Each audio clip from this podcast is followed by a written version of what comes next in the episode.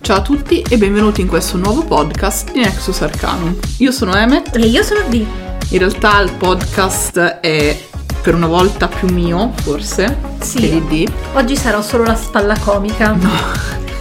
Lei è qui per fare le aggiunte, alleggerire un po', perché se faccio un podcast da sola rischiamo l'effetto pippone peggio di Teclo. Rischiamo l'effetto 4 ore, esatto, di podcast peggio di Teclo, che già glieli devo accorciare tutte le volte. E siccome dico sempre ai ragazzi di non essere troppo prolissi, non posso poi farlo io. E quindi speriamo di cavarcela con una mezz'oretta, 45 minuti al massimo, per fare un approfondimento sui rituali. Io credo che ce ne sia seriamente bisogno, sia per delle domande che ci sono state fatte da altri praticanti, sia da domande, clienti, esatto, che ci sono arrivate da clienti. Che quindi sono non praticanti. Sì, o comunque sono praticanti, ma se decidi di affidarti a me per una cosa, metto già in conto che magari potresti non avere le idee chiare, perché magari non discutiamo di quella che è la tua pratica.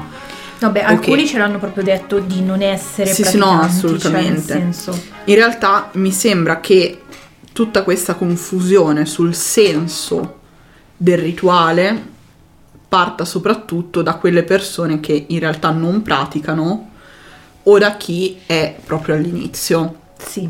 E quindi ho pensato di fare un contenuto per chiarire un attimino alcuni aspetti che personalmente reputo fondamentali, ma che mi sembra che non sempre vengano tenuti in considerazione. Anche perché, diciamocelo, all'inizio sono concetti difficili da tenere in considerazione, perché socialmente siamo disabituati. Assolutamente. A entrare in una certa ottica. Assolutamente, in parte perché diamo alla parola rituale soltanto il senso di qualcosa che riguarda la magia, riguarda il metafisico, e dall'altra parte perché nei libri, diciamo, entry level non si vanno a chiarire concetti e meccanismi così approfonditi, dall'altra parte in testi più avanzati si presume che non ci sia il bisogno di chiarire tutto quello di cui parleremo in questo podcast, perché dovrebbe già essere assodato. E quindi va bene, ok, facciamoci un podcast. Io vorrei partire da questo. Lo abbiamo ribadito, penso, fino alla nausea, ma la magia, per l'ennesima volta, sia che parliamo di magia, sia che parliamo di stregoneria, e in parte anche quando parliamo di religione, è qualcosa di olistico. Esatto. Dove olistico diseguale New Age. No, raga, non fate l'errore di, perché una certa disciplina utilizza e strautilizza un termine, di decontestualizzarlo e di non cercare neanche di capire da dove deriva. Cioè, siete smart, per favore. Esatto, non significa New Age, ma olistico significa che riguarda o che considera perlomeno l'individuo, la persona, come un insieme di fattori, da quelli più terreni a quelli più metafisici. Quindi la magia non considera l'individuo soltanto come corpo fatto di carne, mente che anima il corpo, come insieme di organi, o come fa per esempio la medicina. Esatto. Che, faccio una parentesi, il fatto che io mi rifaccia alla medicina non significa che sto dicendo che la medicina esclude aspetti psicologici, anzi, cioè da cose... Ma di questo ne abbiamo già parlato in altri podcast. Sì, no, ma faccio questa precisazione, cioè anche una diagnosi medica tipo sindrome dell'arto fantasma, che è una cosa prettamente psicologica, è comunque una diagnosi medica. Ma quando si va a parlare di magia, insieme a questa considerazione dell'individuo in quanto identità che abita un corpo, si aggiunge anche l'idea di un'anima, quindi di un elemento trascendente che abita quello stesso corpo. Che va oltre la psiche, è qualcosa di più complesso e più impalpabile della psiche umana. Esatto, ed è una disciplina, un'arte, una scienza olistica, anche perché proprio per fare questa analisi dell'individuo, della sua interazione con il mondo, anzi con i mondi, si avvale di una visione di, diciamo, sunto fra varie discipline, varie parti dello scibile umano, varie aree del sapere e varie altre, di conseguenza, materie, eccetera eccetera. Ed è per questo che noi diciamo di continuo che il mago, la strega, lo stregone, chiamatevi un po' come cazzo vi pare, deve essere uno studioso e non si può limitare a leggere i libri di magia, deve essere uno studioso di tutte le discipline umane, deve essere un conoscitore della materia e dello spirito, quindi se non avete sbatta di studiare, questo dico in generale perché ultimamente anche questo filone sta prendendo gran piede, la magia, la spiritualità, diciamo alternativa a quella mainstream, non fa soprattutto per voi. Se non avete voglia di mettere in discussione le vostre credenze, e poi al tema credenze ci arriviamo. Va di conseguenza tutta questa introduzione che quando un mago parla di fare un rituale, qualunque esso sia, cioè dalla cosa più semplice, tipo abluzione di purificazione, alla cosa più complessa, tipo evocazione di Lucifero, ok? Cioè, ho detto una roba a caso. Pronto Lucy, ciao, com'è? Non ho detto chiamata. Ah, scusa. È nel senso per dare proprio due estremi. Sì, no, era una battuta. In realtà, quando un mago parla di rituale, non sta parlando esclusivamente del protocollo magico, quindi di quella parte che riguarda strettamente la, mettiamola così, tessitura di energie sottili attraverso gesti, strumenti. Io la chiamerei solamente la tecnica. Sì, soltanto la tecnica esoterica, mettiamolo così. Sta in realtà facendo riferimento a più livelli. Esatto. Sicuramente c'è un primo livello che per il mago è quello esoterico, perché se manca quello, grazie al cavolo. Ma nel rituale il mago riconosce anche un livello psicologico, a volte un livello sociale, se ha in quel caso una funzione sociale e il rito di conseguenza una funzione comunitaria. Questo perché nella società occidentale la magia non è più, diciamo, parte integrante della società, ma esistono ancora società nelle quali la magia è una parte ultra integrante. Allora, io su questo però non sono d'accordo, perché tutta la parte cristiana, cioè tutti i rituali cristiani che uno fa credendoci o non credendoci, hanno una componente magica. No, parlavo proprio di società al di fuori della religione. Sì, ok, ma non possiamo negare il fatto che battezzare un bambino è un certo atto magico, perché fondamentalmente lì stai schizzando dell'acqua in testa. Se non credi che ci sia qualcosa di magico all'interno dell'acqua, cioè stiamo negando una realtà. Assolutamente. Poi vabbè, lì la società occidentale in realtà ha vari problemi in relazione al rigetto delle componenti metafisiche, ma non vorrei, cioè, no, non è questo il posto, non è questo il giorno di parlarne, altro che 45 minuti. Quindi ribadisco, quando il mago parla di un rituale implicitamente sta già tenendo conto di tutti questi aspetti, o dovrebbe. Il problema è che il praticante medio o il praticante che si avvicina realmente non lo fa.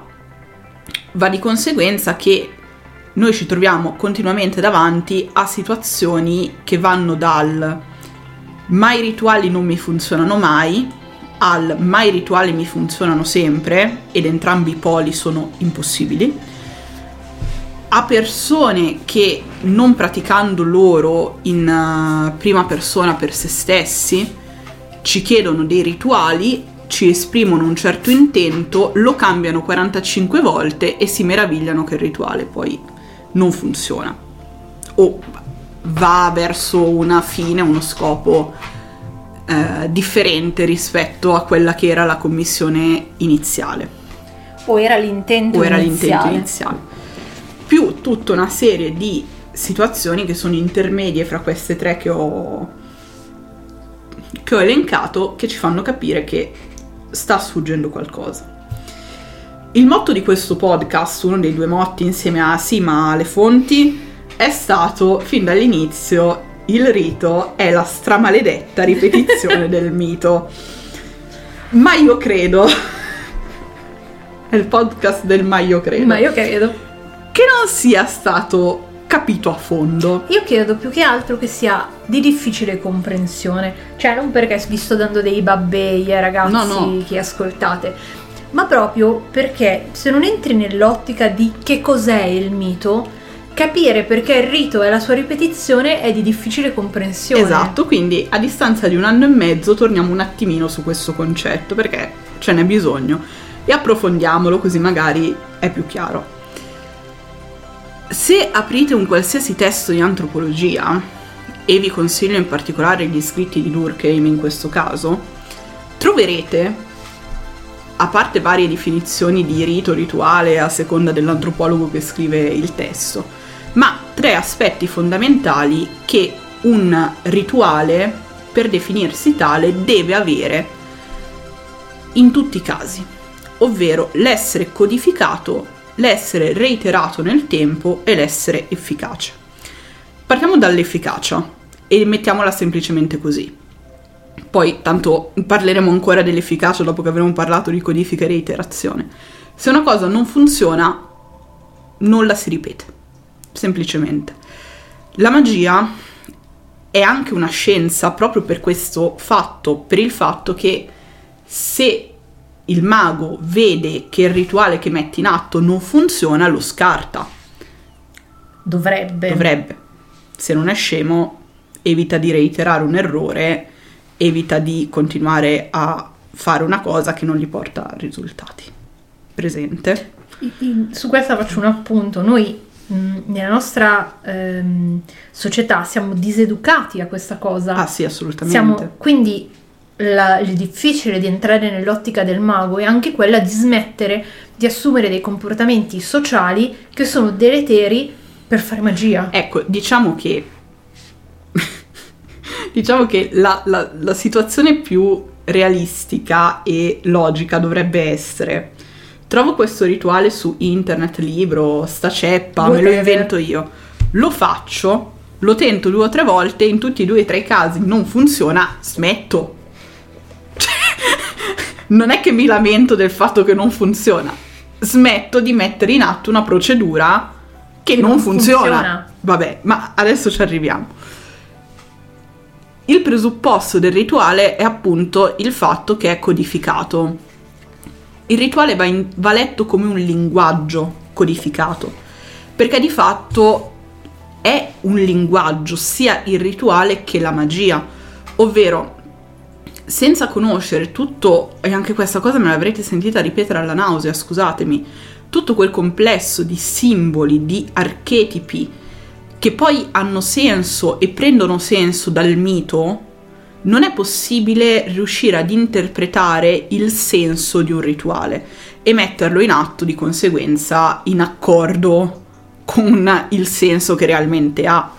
Cioè, immaginate di non conoscere nulla del cristianesimo e di trovarvi davanti ad un rituale di battesimo, visto che abbiamo fatto prima l'esempio. Sì. Se voi non conoscete nulla, non riuscite a capire il senso del lavare il capo del bambino con l'acqua, del vestirlo di un abito bianco, della luce, delle parole che vengono dette e via discorrendo, perché vi manca tutto il quadro mitologico che vi permette non solo di mettere in pratica il rituale nel caso del sacerdote, ma di comprendere quel rituale. E in magia non è differente, cioè il fatto che noi non siamo cristiani, ma siamo maghi di varie tradizioni ovviamente, non esclude il fatto che dobbiamo avere una mitologia di riferimento. È il discorso che facciamo sempre: essere pagani non vuol dire possiamo inventarci le cose, posso pregare una divinità che mi sono inventato io. quello non è essere pagano, quello è essere pastafariano. Assolutamente.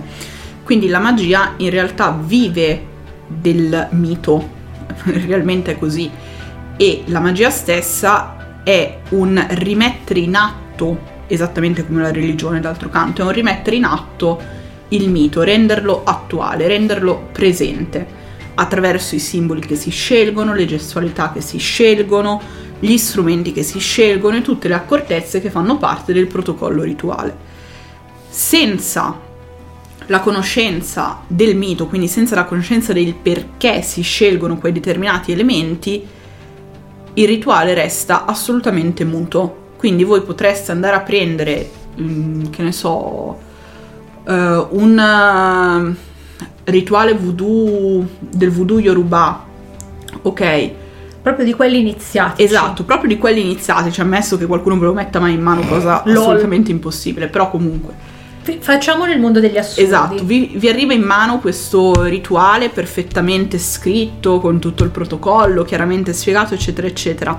Ma voi non sarete in grado di metterlo in atto dal punto di vista magico, perché non siete inseriti in quel flusso di potere, quindi quel flusso di potere non vi riconosce, per cui vi dice sì ma tu che c'entri, che cazzo sei tu? E dal punto di vista, scusami, psicologico e di nuovo magico non sarete in grado di attuarlo perché vi mancherà la comprensione della codifica simbolica utilizzata in quel rito. E anche qui è per questo che ripetiamo sempre che è inutile prendere dei rituali se non conoscete il mito, se non capite perché lo fate, se non sapete perché si prende, adesso dico una cosa a caso, il coltello con la mano sinistra e la luce con la mano destra nel rituale Pinco Pallino. State facendo dei gesti vuoti che in realtà però sono gesti significativi perché vanno a riprendere un valore all'interno del mito. Esatto. Ed è anche per questo che continuiamo a battere sul punto che se ci sono delle conoscenze iniziatiche è perché sono utili a comprendere le cerimonie magico-religiose di quelle tradizioni, e l'iniziazione conferisce, oltre a, diciamo, l'autorevolezza nello svolgere determinati rituali e il riconoscimento da parte del flusso di potere di quelle correnti e degli spiriti di quelle correnti, ma fornisce dal punto di vista più pratico le chiavi di lettura di rituali preclusi agli esterni, ai quali sì, mancano le chiavi di lettura. Assolutamente. E sono le chiavi di lettura a fornire potere alla messa in atto di quei rituali. Io adesso faccio un esempio che era capitato un sacco di anni fa a noi in negozio. Anni fa, per chi ci segue da tanto se li ricorda, mettevamo pubblici i sigilli dei vari prodotti, ora non lo facciamo più. E c'è stato chi ha preso il sigillo di un nostro prodotto di purificazione e lo ha attivato alla maniera della Chaos Magic pensando che bastasse per purificarsi, senza rendersi conto che in realtà quel sigillo, perché non aveva effettivamente la chiave di lettura, non incanalava la purificazione, ma bensì lo spirito di quel prodotto specifico che, staccato dal prodotto, non aveva nessun valore. Esatto, con conseguenze esilaranti, oserei dire. Sì. Soprattutto perché ha scelto proprio un prodottino così. Sì, infatti, è stato preso a cazzotti, vabbè. Però, al di là di questo, a parte questa cosa piuttosto divertente, il punto è proprio questo, cioè se si utilizza qualcosa di cui non si ha la chiave di lettura si viene presi a cazzotti. Esatto. Quindi vabbè, questo era l'aspetto appunto relativo alla codifica. C'è un aspetto del rituale imprescindibile che è anche la reiterazione, in parte perché appunto se una cosa non è efficace non viene reiterata, ma anche perché, e anche questa cosa noi abbiamo continuato a dirla ma evidentemente non è chiara, la magia è tradizionale, cioè che voi seguiate l'ermetismo, che voi seguiate il voodoo, che voi seguiate una tradizione nata negli ultimi 10 anni. Esatto, in ogni caso la magia è tradizionale, cioè ha bisogno e vive di una trasmissione che chiarisca da un lato la codifica, ma dall'altro chiarisca anche qual è il contesto in cui quei riti vengono praticati. Questo perché il rituale non ha soltanto un valore strettamente magico, metafisico, ma anche un valore psicologico e sociale. E la tradizione stessa, per quanto noi ovviamente trattando di esoterismo ne parliamo in relazione all'esoterismo, quindi come tradizione magica o tradizione spirituale, ma la tradizione di fatto è una trasmissione di conoscenze, di un'etica, di una morale, di usi e di costumi che non riguarda soltanto gli aspetti religiosi e magici di una civiltà, ma anche, e a maggior ragione, gli aspetti psicologici, morali, comportamentali, via discorrendo. Adesso faccio un esempio forte perché così magari la capiscono meglio questa cosa. Il fatto che noi viviamo relazioni monogame è un costrutto sociale. Se noi fossimo cresciuti da un'altra parte del mondo, nel paese dei pinchi pallini, in cui era normale che ogni donna avesse 10 uomini e ogni uomo avesse 10 donne, per noi sarebbe assolutamente normale, socialmente corretto, avere 10 donne e 10 uomini per ogni persona. Assolutamente. E questo, chiamiamolo canone, si trasforma in tradizione quando viene reiterato. Dal punto di vista magico, la tradizione è fondamentale perché costituisce il riagganciarsi a ciò che hanno fatto i nostri avi o al senso che hanno le cose fatte in un certo modo. Per esempio, nei rituali ellenici una delle caratteristiche è il fatto che chi lo svolge dovrebbe ordinarsi, cioè vestire abiti puliti, raccogliere i capelli se è una donna, mettere dei sandali, ordinarsi, cioè come se dovesse apparire pulito e ordinato a qualcuno. Il fatto che viene fatta questa cosa e che questa è ritenuta una premessa fondamentale nasce in seno a quello che è il pensiero sociale greco, che non può essere scisso dal pensiero magico e religioso. È ovviamente per quello che non si può prendere per costruire un unico rituale da 87 tradizioni e sperare che funzioni. Possiamo adattare dei rituali presi da un'unica tradizione con quegli unici spiriti a qualcosa di più moderno, ma non possiamo prendere un pezzo da un rituale ellenico, un pezzo da un rituale norreno, un pezzo da un rituale voodoo, mescolare tutto insieme e sperare che funzioni. Fare una cosa del tipo: in questo rituale uso la torcia perché è sacra Ecate e significa questo, uso il tridente perché Shiva, il tridente, esatto, che significa quest'altra cosa nell'induismo perché Shiva, e via discorrendo. Cioè, e mettere tutti questi elementi insieme in uno stesso rituale, cioè, vi porta ad avere fra le mani una roba che, cioè, onestamente avete ha una dubbia utilità. E soprattutto avete presente la bomba nucleare? Cioè, una roba così. No, secondo me è come pretendere di fare la torta infilando la mano nel frigo e prendendo il formaggio, la farina dalla dispensa, 2 uova. Già è passabile. Hai già messo troppi elementi, potrebbe diventare una buona torta salata. Le carote crude. Però, vedi, e poi così, il cioccolato. Questa potrebbe essere però un'interessante torta gourmet. Però noi vogliamo invece fare una torta prendendo la candeggina, un po' di bicarbonato, l'aceto e la farina, perché quella ce la mettiamo. Ma no, ci mettiamo il bicarbonato che è bianco, è uguale, okay. Vale uguale. È bianco, vale uguale. Vabbè. Questo per farvi capire. E visto che ci siamo, cioè, sentite dire anche questa cosa, ma io faccio Chaos Magic, per me la tradizione è merda. Cioè, no. La Chaos Magic fa un altro tipo di lavoro, cioè fa un cambio di paradigma, nel senso che indaga varie tradizioni, comprende i perché, appunto, la codifica simbolica dei rituali di queste varie tradizioni.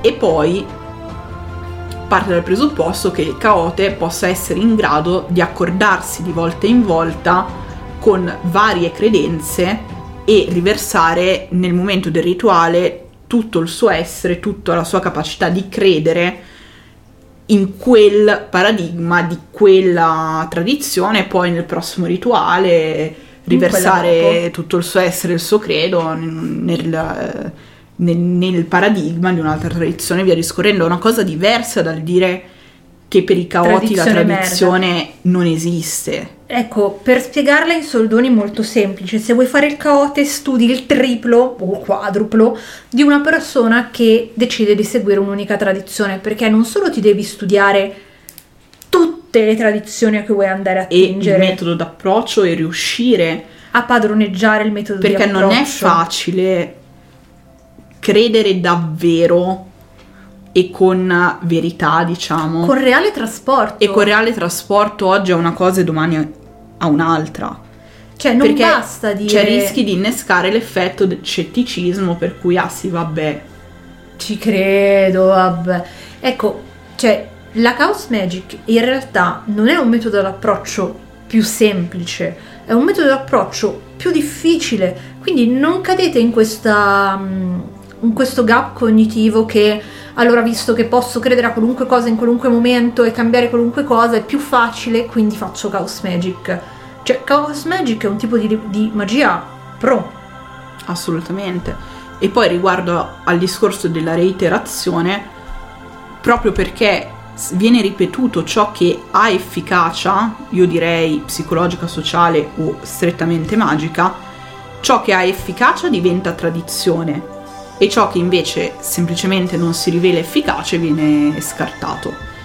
Quindi queste tre parole, cioè il rituale è una codifica, è qualcosa di reiterato ed è qualcosa che ha una efficacia, sono i tre cardini per capire cosa è un rituale e cosa non lo è. E la maggior parte dei riti in realtà che vengono proposti sul blog di Ciccialiccia che fa magia dall'altro ieri mancano di questi elementi. Ma è ovvio, perché se uno fa magia dall'altro ieri non può padroneggiare tutti questi elementi, cioè il fatto che si continua a ripetere noi e altri che non basta 10 minuti di studio e bam sono un mago, ma ci vogliono anni perché bisogna approfondire, bisogna capire, bisogna interiorizzare. Non è perché siamo dei rompicoglioni elitaristi che cioè noi lo possiamo fare, ma perché è necessario capire. Perché prendo l'esempio di prima, il coltello con la mano sinistra e la torcia con la mano destra? Non posso fare il contrario? No, perché cambia il valore a livello mitologico. Sì, ma quale mitologia è? Valla a studiare, figlio mio. E poi, fra l'altro, proprio su questo discorso, un conto è decidere, mettersi, scrivere un libro di rituali che ti inventi così sul momento, non li provi, non li verifichi, li metti dentro, potrebbero funzionare, potrebbero non funzionare, a posto così. Un conto è quando si scrive un libro di magia, mettersi, provare le cose, costruirle con una certa logica, in funzione di determinati aspetti appunto di codifica, di reiterazione, dare spiegazioni chiare su determinati perché chiave, cioè chiave nel senso utili poi a ricostruire tutto il quadro, e allora lì ci metti anche anni serenamente, per forza di cose, anche perché non basta provarlo una volta il rituale, come abbiamo già detto, devi provarlo tu, provarlo altre persone, verificare che entrambe le varie persone che lo provano abbiano lo stesso risultato, allora il rituale è valido. Esatto. E anche lì siamo sempre al solito punto, un conto è leggere un'informazione, un conto è interiorizzare un'informazione, cioè per dire tutti abbiamo letto l'iperico pianta solare, io faccio sempre l'esempio dell'iperico, avrà la nausea di sentirlo l'iperico questo esempio, comunque povero iperico. Un conto è leggere l'iperico una pianta solare, un conto è andare poi nel pratico e lavorare con lo spirito dell'iperico e capire quali virtù del sole veicola effettivamente e quali no, e in quale grado, quelle che veicola e quelle che non veicola, perché è una pianta solare. Esatto, quindi cioè anche lì cerchiamo di non scindere la magia dalla sua praticità, ok? Io faccio un altro esempio che magari è più alla portata di tutti, è come dire imparo la poesia a memoria e invece faccio l'analisi del testo della poesia. non sto facendo la stessa cosa. Se ora imparo a memoria la ripeto a ripetella, non ho capito niente, sono parole vuote. Se invece faccio l'analisi del testo e capisco perché l'autore ha scelto di mettere quella parola lì al posto di quell'altra che ha lo stesso significato, interiorizzo e comprendo il senso del testo. Esatto. Questo anche per ricordare che, per quanto noi consigliamo continuamente di studiare sui libri, la magia non vive esclusivamente dello studio sui libri, proprio perché se manca una componente pratica, cioè prendetevi una laurea in antropologia a quel punto, fate prima, nel senso, vabbè, comunque al di là di questo volevo scendere anche un pochino di più nel dettaglio del fatto che esistono diversi tipi di rituale. Direi che possiamo scinderli in due, se vogliamo, macro categorie, che sono i rituali strettamente magici e quelli che hanno invece funzione sociale. Ora, i primi due tipi sicuramente di rituale che troviamo sono quelli di iniziazione e di passaggio. In realtà possono essere tranquillamente accavallati gli uni con gli altri. Se vogliamo fare una distinzione, il rito di iniziazione in genere è un mistero, cioè riguarda aspetti misterici dell'esistenza, come per esempio la nascita, la fertilità o la morte, che sono delle cose che nella società umana alcune continuano ad essere mistero, tipo la morte, altre sono state mistero per lunghissimi millenni e ancora adesso costituiscono una forma di mistero, direi, sì, dell'esistenza umana. I riti di passaggio invece sono aspetti, fra virgolette, più pratici, più lievi, come per esempio il passaggio dall'infanzia all'adolescenza, piuttosto che dall'adolescenza al matrimonio, eccetera, o eccetera. O comunque all'età adulta. Esatto, o per esempio il passaggio ad una nuova professione. In alcune tribù veniva, come si dice, celebrato con un rituale comunitario, proprio per il riconoscimento della nuova funzione dell'individuo e via discorrendo. Questi due tipi di rituale hanno un valore sia misterico, quindi, o mistico che dir si voglia, sia sociale ovviamente, ma innanzitutto hanno proprio una funzione sociale, cioè quella di stabilire il fatto che il nuovo nato è parte di una comunità, stabilire il fatto, per esempio, che una donna o un uomo sono nella loro età fertile, quindi possono riprodursi e portare avanti la stirpe, matrimonio. Esatto, oppure la morte, i riti funebri, che sono poi un tipo particolare di rito di iniziazione, hanno proprio questa funzione, da un lato di aiutare l'elaborazione del lutto, no? Per la comunità, che, dei vivi, certo, che è una cosa importantissima, e dall'altro una funzione, diciamo, metafisica, mettiamola così, di aiutare l'anima del defunto a entrare a far parte del nuovo collettivo, che è quello degli antenati. Esatto. E anche in questo si riconosce una funzione sociale, perché se io, che sono discendente di questa persona, svolgo bene i rituali, avrò quest'ulteriore antenato che mi guiderà nelle scelte importanti della mia vita, per esempio. Quindi, o che proteggerà la mia famiglia perché farà parte della schiera degli antenati. Assolutamente. Chiaramente i rituali non è che hanno sempre solo un valore magico o un valore sociale, le cose spesso si accavallano. Poi ci sono dei rituali che sono più strettamente liturgici, quindi che fanno parte della religione, dell'espressione particolare della religiosità di un popolo, fanno parte di un canone calendariale, per esempio, come sono tutte le feste cristiane. Banalmente la messa, assolutamente, per fare un esempio semplice. E alcuni di questi rituali possono essere, per esempio, ricorrenti perché legati ai cicli stagionali, le celebrazioni solstiziali, per dire, cioè proprio uno come un altro, oppure in alcune popolazioni si celebrano le prime piogge piuttosto che lo scioglimento dei ghiacci e via discorrendo. Poi dipende da qual è l'ambiente che ha intorno, insomma. Dipende anche dalla tradizione, torniamo sempre lì, cioè in questo tradizione proprio nel senso di quel qualcosa che viene trasmesso e che lega in modo indissolubile aspetti magici o religiosi ad aspetti invece sociali, a usi, costumi, questioni ambientali e via discorrendo. E poi, sempre nell'ambito dei rituali che hanno un particolare valore sociale, quelli liturgici e quelli ricorrenti in genere hanno la funzione di unire la comunità in qualche modo, e poi sempre nell'ambito di questi rituali con valore altamente psicologico e sociale ci sono i riti di espiazione, tutti quelli che noi faremo ricadere sotto rituali di purificazione. Il rito di espiazione, che sia una cosa che riguarda esclusivamente l'individuo, che riguarda una famiglia, una comunità, una città intera, una nazione, eccetera eccetera, è un rituale che prima dell'avere un valore magico ha un valore psicologico e sociale. Faccio una piccola precisazione, si usa il termine espiazione non perché il rito di purificazione deve essere vissuto come un mea colpa, ma perché ci si libera di qualcosa di negativo, ci si espia, si espelle, mettiamola esatto, così, una colpa o un errore, o si ripara anche a qualcosa fatto da terzi. Sì, assolutamente. Ci sono anche lì, ci sono società in cui per esempio dopo un omicidio i riti di espiazione non riguardano soltanto l'assassino o la famiglia dell'assassino, ma anche la famiglia della vittima, proprio perché possa superare il trauma.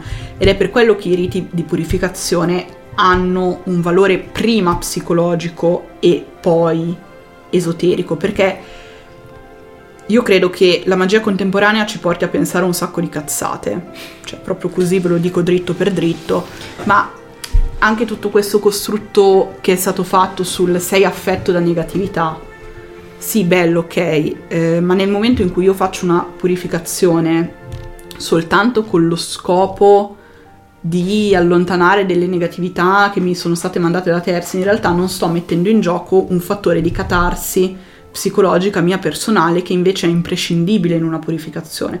Ma la taglio corta, ci abbiamo scritto un libro, lo trovate sul nostro shop www.nexusarcanum.it/shop. Titoli disponibili, ci sono infinite copie. Se no la tiro Ci abbiamo scritto un libro, appunto perché è una cosa che non esatto, è breve, non è semplice da spiegare, se no non ci scrivevamo un libro. Esatto, e poi invece ci sono, come dicevo, delle ritualità che sono strettamente magiche, e in queste personalmente farei rientrare i rituali apotropaici e tutte quelle che sono propiziazioni per vari scopi. Ora, qual è il punto? Il punto è che l'essere umano ad un certo punto ha avuto bisogno di sviluppare la magia, cioè diciamocelo anche qui, dritto per dritto. Si è trovato probabilmente consapevole di se stesso, unico animale a parlare e costruire cose e a riuscire a indagare il senso della sua esistenza, solo e sperduto davanti all'infinità delle stelle, a dire: ma io che cazzo ci faccio qui? Continuo ad avere delle crisi esistenziali terribili, aspetta, la magia mi può venire in aiuto. Detta così fa ridere, e ve l'ho detta così appunto per farvi craccare una risata. Ora nella mia testa ci sarà sempre un uomo primitivo seduto davanti a un lago a fissare le stelle con l'aria depressa, come che cazzo ci faccio io, una madonna maledetta che non so neanche chi è la madonna. No vabbè, io ve l'ho buttata a sorridere, però ci sono fior di studi antropologici sì, che no, vero. Trattano questa cosa in modo comunque più serio di come sto facendo io. Era per riassumere perché sono un po' coglione. A parte questo, la magia ad un certo punto è stata una necessità dell'essere umano, è stata la risposta che l'essere umano, che l'umanità ha trovato davanti alle crisi sia esistenziali sia proprio sociali, ambientali e via discorrendo. In un mondo che non poteva governare in alcun modo e sul quale non aveva potere, ha costruito un modo efficace perlomeno dal punto di vista psicologico, ma per un mago efficace proprio anche in senso pratico, per ottenere il controllo su questi determinati aspetti. Di fatto la magia nasce in una funzione, in una forma, definiamola terapeutica, dove terapeutica non significa grande cura a tutti i mali del mondo, ma nel senso che la magia all'origine della storia dell'umanità aveva proprio la funzione, una funzione terapeutica, cioè la funzione di trattare queste determinate crisi, quindi di essere una risposta plausibile a queste crisi, a queste situazioni proposte sia dall'essere umano stesso, ma anche a tutte quelle situazioni che l'essere umano subiva e dovute o imputabili ad una natura circostante incontrollabile per sua stessa natura, perdonatemi il gioco di parole. E qui torniamo al punto dei rituali apotropaici come rituali di protezione da tutto quella che è, diciamo, la sventura, il pericolo, sia insito nella società, sia insito in ciò che circonda la società umana, che per sua natura è sempre precaria, cioè le comunità umane, dal fatto che ogni tanto la gente muore, sapete com'è, al fatto no, che... No, giura! Non siamo eterni? No. Spiacenti deluderti. Meno male. Al fatto che è più faticoso tenere unita una comunità piuttosto che disgregarla, al fatto che fattori ambientali possono disgregare quella comunità, ha reso necessaria l'esistenza e la messa in atto di una serie di rituali apotropaici che assicurassero tutta una serie di aspetti fondamentali, o meglio ritenuti fondamentali, nelle varie culture. Rituali apotropaici erano per esempio quelli per proteggere i campi nella transizione stagionale da una stagione all'altra, di conseguenza troviamo per esempio in tutta Europa i fuochi solstiziali, proprio per scacciare quel male che avrebbe messo a repentaglio le messi. Rituali apotropaici... E non solo, anche il bestiame. E anche il bestiame, certo. Rituali apotropaici sono quelli per esempio fatti sulla protezione sulle coppie, perché possano avere dei figli e possano metterli al mondo e possano continuare la stirpe. Si decideva di fondare un nuovo insediamento in un certo punto, si facevano rituali apotropaici proprio per proteggere quel nuovo insediamento, perché per potesse prosperare. Esatto. E via discorrendo. E poi tutti quei rituali che io ho raccolto sotto propiziazione. Ora, noi non siamo del parere, e spero che non lo sia nessuno che ci ascolta, che alla magia bisogna rivolgersi esclusivamente per cose gravissime, e alla magia ci si è sempre rivolti per tutta una serie di questioni, da quelle più semplici a quelle più, diciamo, gravi e complesse. Nel momento in cui nell'animo dell'essere umano subentra una crisi, che sia il fidanzato m'ha lasciata, sia mannaggia mi hanno lasciato a casa dal lavoro, sia minchia hanno ucciso mio fratello, a cose più grandi o più piccole, una delle risposte a queste crisi personali, a queste crisi psicologiche, che possono essere individuali o comunitarie, è proprio il ricorrere alla magia. E di questo aspetto, di questi rituali di propiziazione, ne esistono tantissimi, dall'antichità a oggi abbiamo intere collezioni in realtà di incantesimi, basta guardare nei papiri greci magici, ma ci sono arrivate anche miriadi di tavolette per esempio da Babilonia, testi. Perché l'uomo ha iniziato a fare magia, ha iniziato a fare rituali di propiziazione. Assolutamente. Studi recenti dichiarano che anche le pitture rupestri sono in realtà rituali di propiziazione, perché a differenza di quanto si pensava prima, che fossero delle scene di caccia reali ridipinte, cioè una sorta di memoria, modernamente invece si pensa che siano proprio dei rituali di propiziazione, ovvero il disegnare il popolo che riusciva a uccidere una grande bestia per propiziare la caccia. Sì, perché comunque l'immagine, il ritrarre qualcosa è sempre stato accomunato all'idea di renderlo vero, e comunque all'immagine è sempre attribuito un valore magico, appunto. Assolutamente. Basti pensare che, cioè, così per fare un esempio un po' più recente, quando si è sviluppata la fotografia c'era tutta la società, dagli scienziati all'ultimo poveraccio, convinti che le foto rubassero l'anima, cioè. E ci sono un sacco di leggende su queste macchine incantate che rubassero l'anima alle persone. Quindi è per dire quale grande potere ha l'immagine e l'immaginazione per l'essere umano. E quindi questi rituali di propiziazione, che vengono dati come risposta a crisi di vario genere, hanno ovviamente un valore magico. Hanno anche un valore psicologico, e qui subentra il discorso del non esistono rituali, cioè poste le tre condizioni iniziali, codifica, reiterazione, efficacia, non esistono rituali che non funzionano.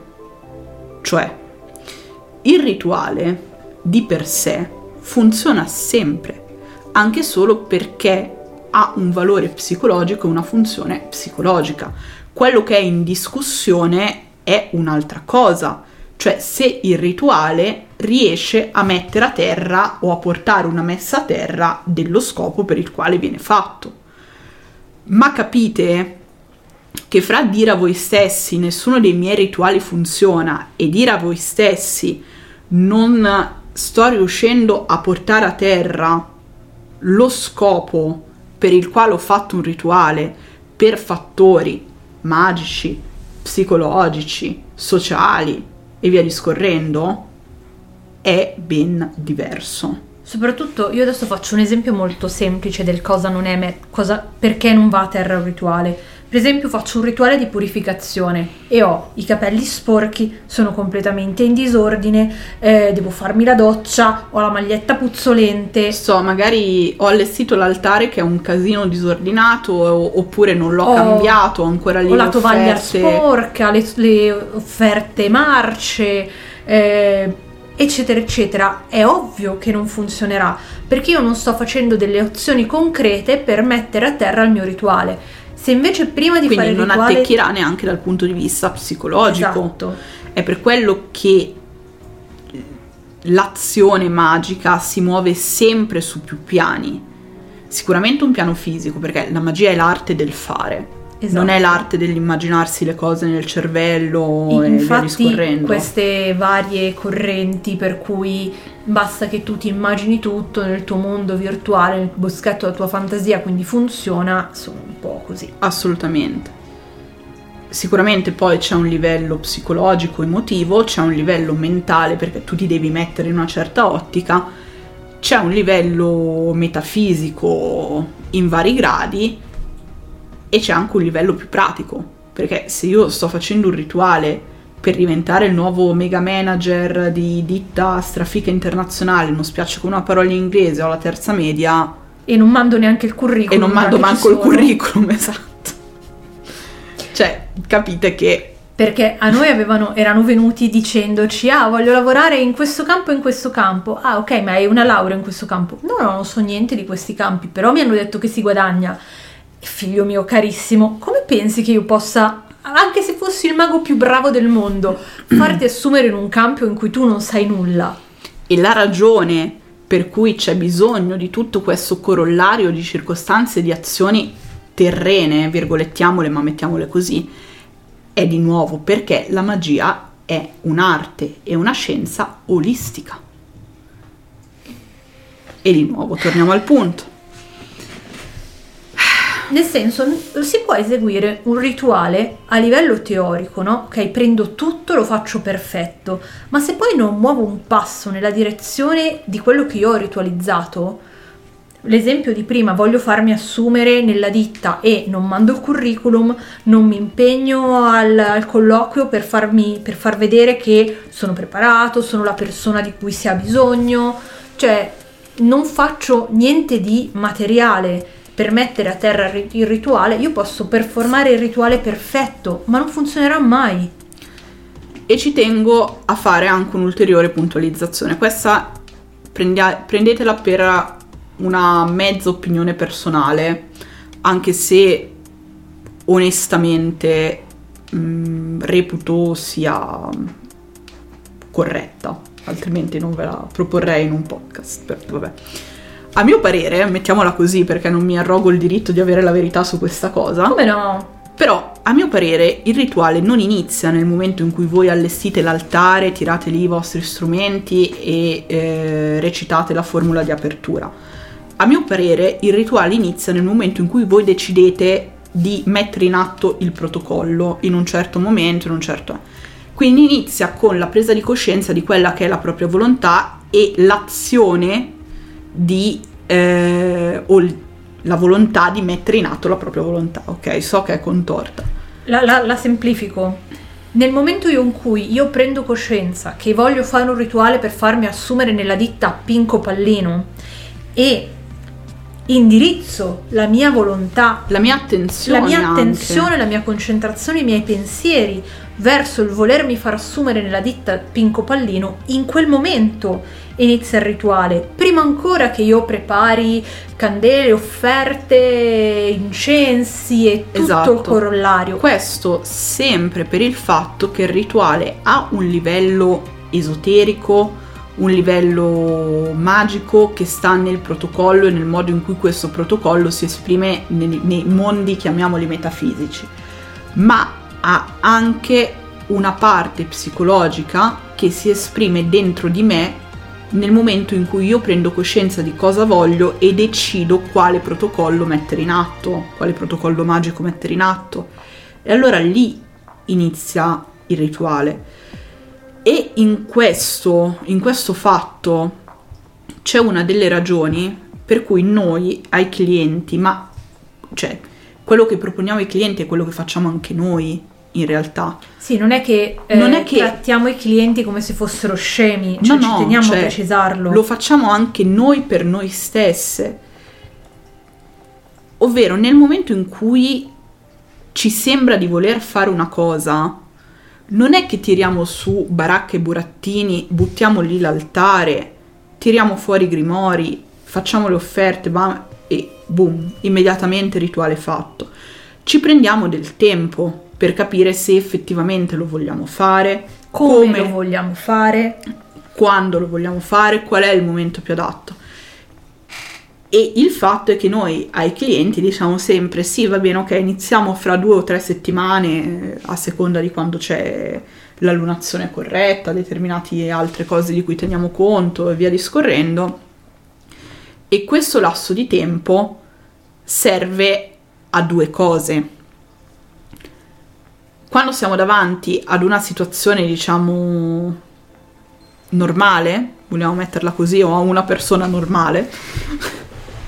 Quello diciamo che una succede... persona in linea con i propri intenti. Sì, ok, era una brutta battuta, perdonatemi, non volevo fare dello scemo, ok.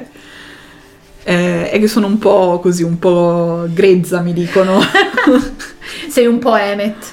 Vabbè, è che sì, io ho la presa diretta cervello-bocca a volte, o cervello-culo. Che hai scelto un nome che vuol dire verità, non è che puoi avere una cosa differente. E niente, ogni tanto dovrei montarmi un filtro, ma comunque sia, quando abbiamo a che fare con una persona che è effettivamente in linea con quello che vuole, con quello che ci chiede, quello che succede è che quelle 2 o 3 settimane diventano effettivamente la premessa al rituale, quindi la persona concentra se stessa, concentra la sua volontà, la indirizza in una certa direzione, ovvero voglio, non lo so, trovare il gatto dei miei sogni e andare in gattile e innamorarmi perdutamente di un bellissimo soriano e che il soriano si innamori di me. Esatto, ce lo chiede oggi, fra 3 settimane noi inizieremo il rituale e 3 settimane dopo la volontà della persona è ancora ben indirizzata e quindi al suo gatto soriano di cui si innamorerà follemente e il quale si innamorerà follemente, vivranno una vita diffusa e coccoline. Nel caso in cui siamo davanti a persone confuse o non così in contatto con la propria volontà, e in questo, al di là delle mie battute del cazzo, non c'è niente di male, anche perché io ripeto, la società ci insegna a non essere in contatto con noi stessi e con i nostri desideri, perché ci dice che tutto quello che noi desideriamo è sbagliato. Assolutamente. E ripeto, al di là delle mie battute del cazzo, non c'è veramente niente di male, cioè non è che non siete normali, sono io che faccio battute della minchia. E nel momento in cui appunto siamo davanti ad una persona che ha dei dubbi e in cui maturano dei dubbi su quella che è la sua volontà, quelle 3 settimane, 2 settimane, quel tempo fra il momento in cui noi accettiamo la commissione e il momento in cui noi iniziamo a lavorare praticamente sul protocollo rituale scelto, quel lasso di tempo serve innanzitutto per comunicarci cambi di idea, anche dirci no, non fate più niente, capitato, abbiamo anche restituito soldi, no problem, cioè effettivamente poi non andiamo a fare niente, quindi ti restituisco i tuoi soldi, cioè magari ecco ci gira un po' il culo se diventa una pratica reiterata, perché cioè allora mi sento un pelino presa per il culo forse, però vabbè, comunque può succedere a tutti, vabbè, però mi paghi nel momento in cui sei deciso. Oh, sì, no, non c'è più, infatti, che è quello che noi diciamo sempre, esatto, cioè pagami qualche giorno prima, così nel frattempo sei convinto di voler fare quel rituale, esatto, tutto il tempo per cambiare idea. Può succedere che la persona si chiarisca determinate idee e ci comunichi in modo più preciso la propria volontà, perché attenzione, anche questo è difficile, non è semplice rendersi conto o sapere esattamente cosa si vuole e comunicarlo in modo specifico e chiaro, cioè a volte noi sappiamo benissimo cosa vogliamo ma non siamo in grado di comunicarlo con chiarezza agli altri, vuoi per vergogna, vuoi perché ci sentiamo a disagio, vuoi perché semplicemente siamo persone riservate e non siamo abituati a farlo. Esatto. E quindi chiaramente anche con chi lavora per noi non sempre lo facciamo. Ribatto il discorso qui, ma socialmente siamo diseducati a questo, cioè non è per dare sempre la colpa alla società, ma viviamo in una società che non ci aiuta a capire le nostre emozioni, non ci aiuta a elaborare le nostre emozioni, figuriamoci se ci aiuta a capire ed estroiettare i nostri desideri. E ancora peggio a spiegarli a una terza persona. Assolutamente. Questa cosa diventa deleteria soltanto in un caso, cioè nel caso in cui di fondo nella persona non c'è sincerità. Cioè sia che siate voi che praticate per voi stessi, sia che siete voi che praticate per qualcun altro, da cliente ad amico a zio a gatto, ok? Fate sempre rituali di purificazione sui vostri gatti. La persona per la quale andate ad operare deve avere un fondo di sincerità. I cambi di idea e la presa di coscienza sono una cosa, l'ammonticchiare cose mezze dette, cose buttate lì, mezze verità, e poi una piccola palla e poi ti devo far credere che eccetera eccetera, allora quello diventa deleterio. E quelle settimane che passano fra il momento in cui si decide di mettere in atto un certo rituale e il momento in cui effettivamente lo si mette in atto non vengono messe a frutto, perché bisogna tenere tutte quelle magari mezze bugie che si sono dette. Cioè ragazzi, quando andate a creare quelle 3 settimane, non sono 2 settimane, quel che non è. Sono effettivamente una premessa al rituale, quindi si arriva poi al momento in cui si deve praticarlo che si è psicologicamente impreparati, e questa roba, regà, è grave, è pericolosa, perché a noi è capitato di vedere persone che hanno voluto fare rituali di purificazione e si sono purificate dai compagni, perché erano focus con le litigate che c'erano in quel momento col partner e si sono purificate del partner, cioè si sono mollati finito il rituale. Esatto, quando voi fate un rituale dovete darvi il tempo di concentrarvi sullo scopo del rituale, perché il rituale non ha solo un livello esoterico, ma ha anche, e a maggior ragione, soprattutto se lo svolgete voi per voi stessi, un livello psicologico, ma anche se lo svolgiamo noi per voi, sì, o Pinco Pallo per voi, ha anche un valore psicologico e voi dovete essere concentrati sullo scopo per cui lo fate. Altrimenti vi incasinate la vita, non potete fare un rituale di bando con nel cranio quanto vi sta in culo il vostro datore di lavoro, perché quello che otterrete sarà bandire il vostro datore di lavoro. E quindi farvi licenziare. Eh sì, perché se non è una è l'altra, cioè nel senso, se siete voi dipendenti e allontanate il vostro datore di lavoro, una via c'è, cioè o muore, ma normalmente un bando non lo fa, oppure vi licenzia. Ecco, un'altra cosa però è anche non ossessionarvi dallo scopo del rituale, cioè essere focus su qualcosa non vuol dire avere il pensiero ossessivo, Dio, devo purificarmi, meno menino.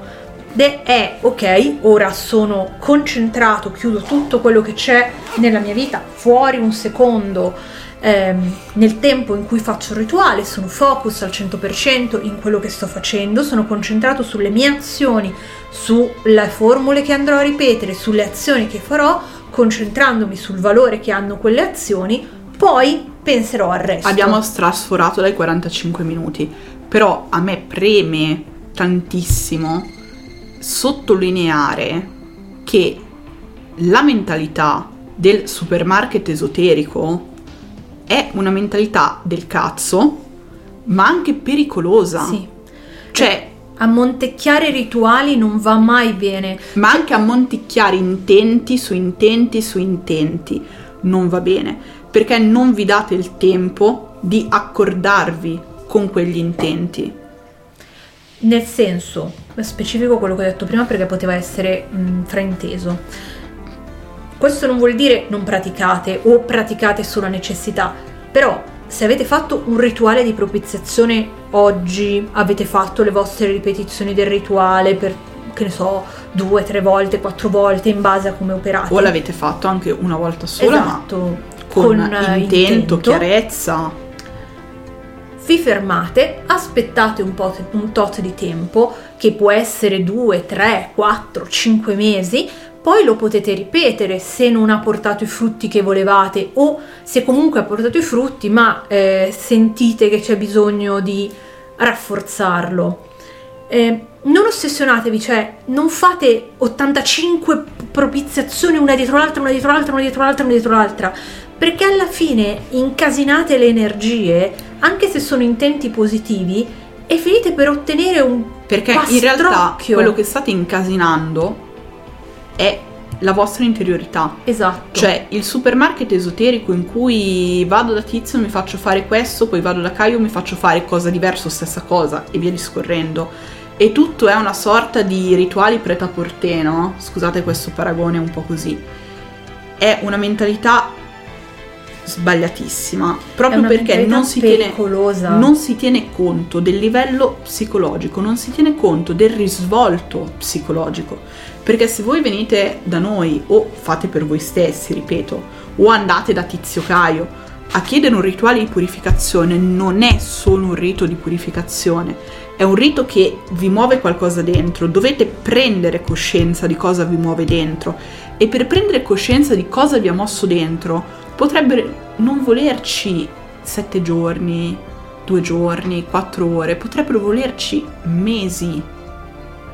Soprattutto, io ripeto e vado sempre a battere lì, scusate se sono stata ripetitiva e ridondante in questo podcast, ma perché socialmente siamo diseducati a guardarci dentro, siamo educati a apparire fuori e a ignorare tutto quello che c'è dentro, quindi è ancora più difficile, se si è, passatemi il termine, mondani, babbani, riuscire a interiorizzare e guardare dentro cosa ci ha mosso quel rituale. Adesso vi sgancio questa bomba nucleare per farvi capire meglio questo concetto, che è una cosa di cui non abbiamo mai parlato, ma di cui magari più avanti parleremo più nello specifico.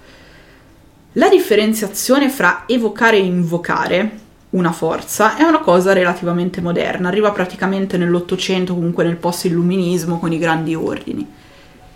Nella magia del mondo antico all'evocazione coincideva un atto identico di invocazione, cioè nel momento in cui tu chiamavi il tuo dio tal dei tali, non stavi solo estroiettando qualcosa, ma stavi anche o comunque chiamando la presenza di qualcuno, ma questa presenza era così totalizzante che all'atto di estroiettare coincideva un atto identico di introiettare, quindi di proiettare dentro di sé, di invocare. Ed è stato così per millenni, ed è così, perché se voi state nel più classico dei rituali in stile tradizione occidentale TM, ok? Ermetismo occidentale TM, voi fate un cerchio, vi mettete nel cerchio, chiamate lo spirito di Giove, sti cazzi, uno qualunque, okay. Chiamate lo spirito di Giove, quando lo spirito di Giove arriva impregna tutto, voi inclusi. È come mettersi in una piscina e pretendere di rimanere asciutti, esatto. Ragazzi, se entri nella piscina, anche se hai una muta, anche se hai uno scafandro, l'acqua entra comunque, non puoi entrare in una piscina e rimanere asciutto, e esiste. Uno dei grandi errori del supermarket esoterico, della magia contemporanea e morire... Ah, che nervi! Io non smetterò mai di ripetere che la magia contemporanea fa schifo, perché fa schifo la mentalità che c'è dietro la magia contemporanea. Secondo me non è semplicemente la magia contemporanea, è la società contemporanea che fa schifo. A parte questo sbrocco, il problema è che questa cosa non viene spiegata. Si pretende di dire alle persone: fai un rituale di prosperità e metti, faccio un esempio a cazzo, l'energia di Giove in quel sachet. Ma non funziona così.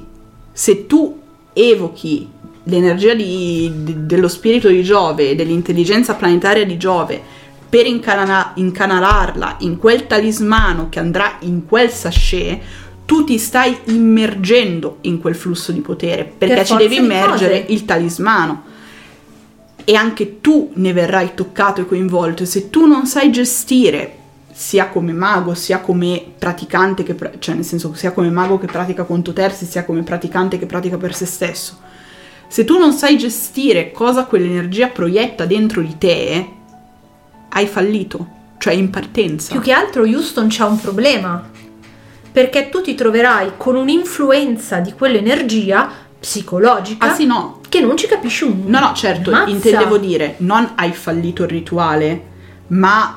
hai fallito nel comprenderti e nel comprendere quali sono gli effetti di quel rituale. Esatto. Con questo non stiamo dicendo non praticate, non provate, non fate. Anzi, stiamo dicendo il contrario. No. Stiamo dicendo studiate, comprendetevi, studiatevi. Cioè non dovete solo studiare i libri, dovete studiare anche voi stessi. Esatto. A proposito di questo, perché a noi si spezza il cuore ogni volta che qualcuno ci scrive una cosa di questo tipo, i podcast non servono per dirvi cosa non dovete fare o dirvi che non dovete praticare magia. I podcast servono per darvi delle tips per farlo in modo più safe. Servono perché vi, tra virgolette, vendiamo la nostra esperienza e magari delle cazzate che abbiamo fatto noi o che abbiamo visto fare da amici, confratelli o che altro, o delle riflessioni da persone che praticano tanto per se stesse, per gli altri, che studiano tanto, che hanno dell'esperienza, perché, cioè, figli miei, come dice Teclo, io so 15 anni che sto nel giro. Amore, so 7 anni che so 15 anni, non posso più essere 15 anni, te amo, ma c'è un problema tecnico. Okay. Comunque, dalla prima superiore che sto nel giro, va bene? Oh. E di roba ne ho vista, regà. E non ne ho vista. Ragazzi, fate tesoro degli errori di chi è venuto prima di voi. Perché anche questo è un modo per crescere, anche questo è un modo per imparare. Cioè, è come dire, raga, sai, non mettere la mano sul fuoco perché ti scotti. Non ti sto dicendo di non accendere mai un fuoco, ti sto dicendo di non metterci la mano, però. Esatto, e non è il nostro modo per dirvi non praticate magia, ma è il nostro modo per spiegarvi cosa potreste evitare di fare o cosa dovete tenere a mente per fare le cose fatte bene, al meglio delle vostre possibilità, perlomeno. E soprattutto quali errori che sono già stati fatti da altri non rifare, cioè non mettete la mano sul fuoco. Esatto. Vi assicuriamo che scotta. O, come nel caso di questo podcast, darvi delle informazioni, delle riflessioni che nei libri non vengono quasi mai chiarite, ma che sono importanti. Esatto. Comunque. E agite sempre in linea con voi stessi e con la vostra morale. Ho visto anche questa cosa, tanto ormai abbiamo sforato, attacco anche questo. E con la vostra etica. Esatto. Questa cosa non si fa perché morale di terzi. Ragazzi, no. Formatevi la vostra morale. Se questa cosa non la cosa qualunque, ok? Non la volete fare perché a voi fa star male, a voi sembra sbagliata, non fatela, nessuno al mondo vi deve obbligare a fare qualcosa, esattamente come se questa sembra la stessa cosa, vi sembra giusta e non vi fa star male, nessuno al mondo vi può dire non fatela, a meno che non sia voglio, che ne so, pugnalarmi in un rene per evocare Pinco Pallino, ma magari no, ecco. E se gli altri non capiscono perché fate o non fate determinate cose, la risposta è: Se siete interessati provate a spiegare, altrimenti sti cazzi, fritti in padella. Detto proprio. Ricordatevi che la vita si vive uno sti cazzi al volta. Chilo. E soprattutto che non dovete spiegazione a nessuno, a meno che voi non vi sentiate di volerle dare. Non siete obbligati a spiegare la vostra pratica a nessuno, non siete obbligati a dimostrare niente a nessuno. La vostra pratica è vostra. Fine. Vabbè. E per questo ci vorrà un altro podcast ancora. Ma dopo aver parlato un'ora, io volevo essere più breve, mannaggia boia, tu non mi aiuti ad essere più breve, dovrò autotagliarmi i pezzi, mutilarmi. Ma va.